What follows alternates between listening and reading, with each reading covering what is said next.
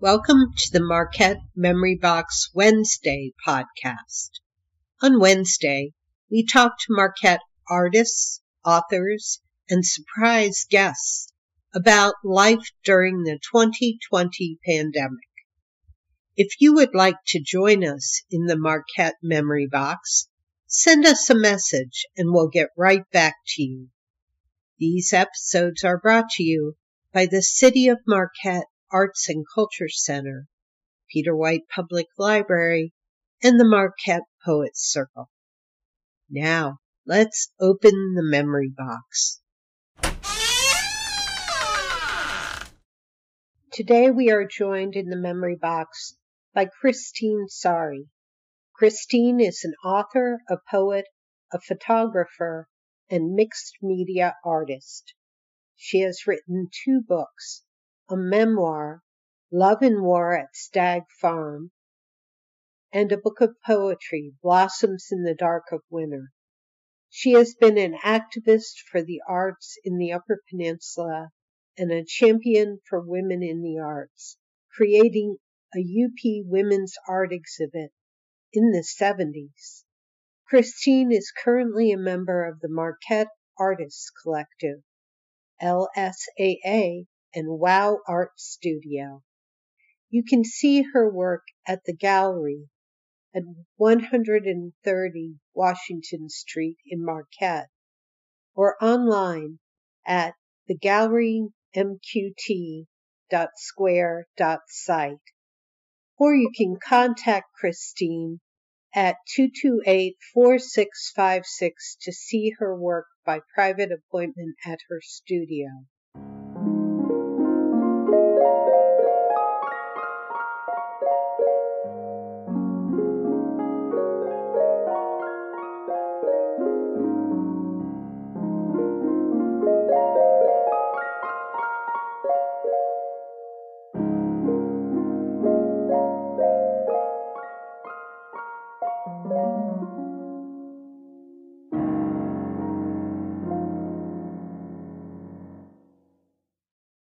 The first Hmm. thing I'm going to ask you is how long you've lived in Marquette.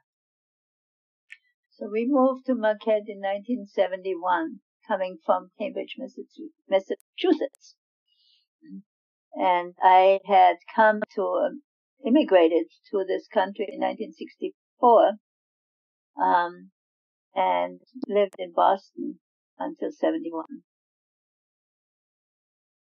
What led you to be to Marquette?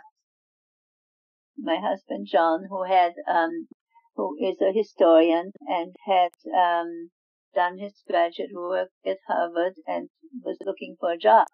And there was a job in Marquette, Michigan and in Dearborn. He said, I'm not going to live in a place that has no sidewalks. So we, so we came to Marquette.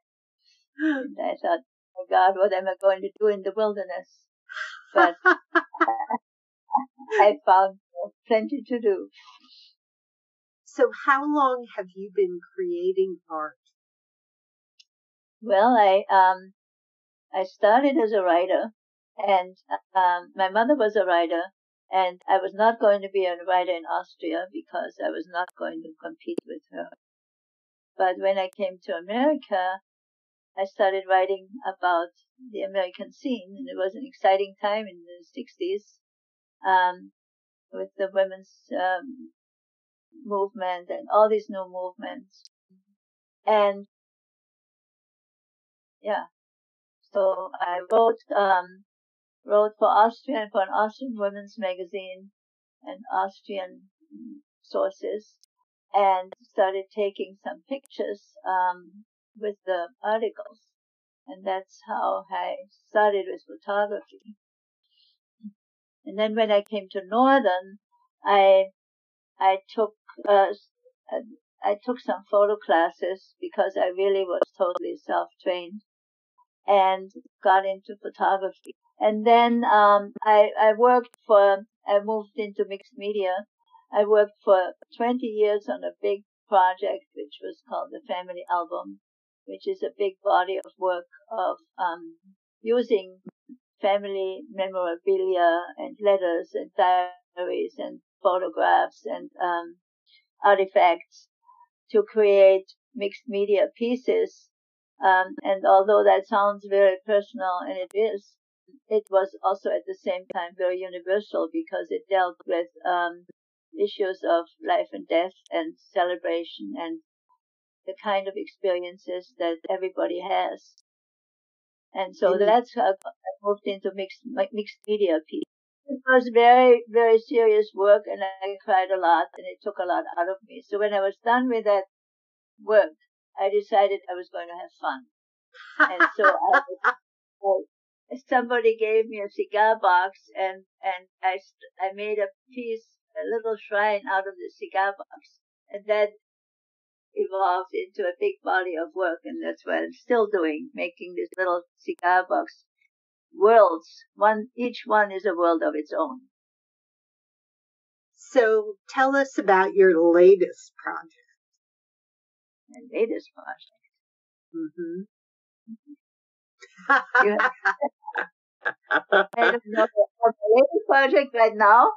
I'm not doing anything specific and no big project right now. I'm, well, I'm. What was your last cigar box that you did? Oh, I did one on on on the. I did one on sheltering at home, which is pretty depressing.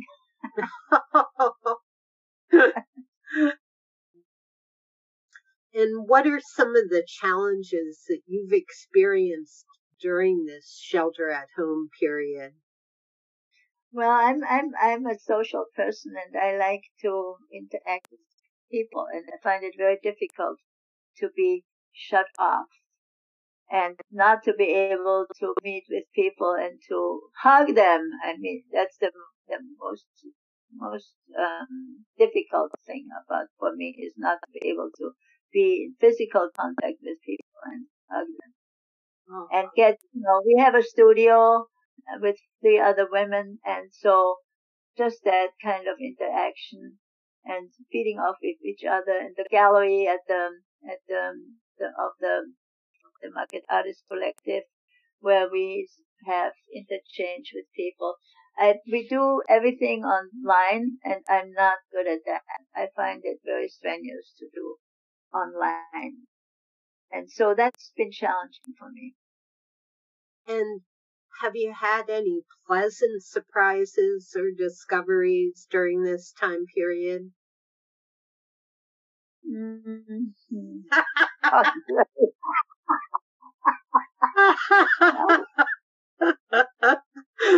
okay.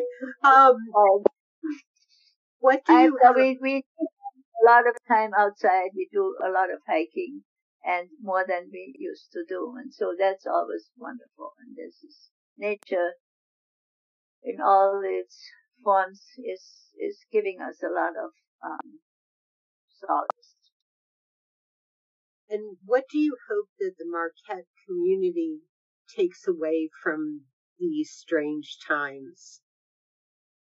Well, I mean, there seem to be a lot of various projects in the work, like the library project. I think that's um, that's um, encouraging, you know, people spend more time thinking and thinking what's important and not so much time shopping. So I think that's a good thing. And how can folks see your your work um, and support your endeavors right now? Where where should they go? Well, we um the, the there's the gallery of the Marquette Artist uh, Artist Collective, and right now it's it's still closed, but it will be open again soon. It's on Washington Street, and my there's work there that you can see, and also we have an online aspect of the gallery, so you can check out the work, some of the work online. And then I have a stu- I share a studio with three other women, and I'm happy to take anybody to the studio, mask on, and people can see work there, especially the cigar boxes.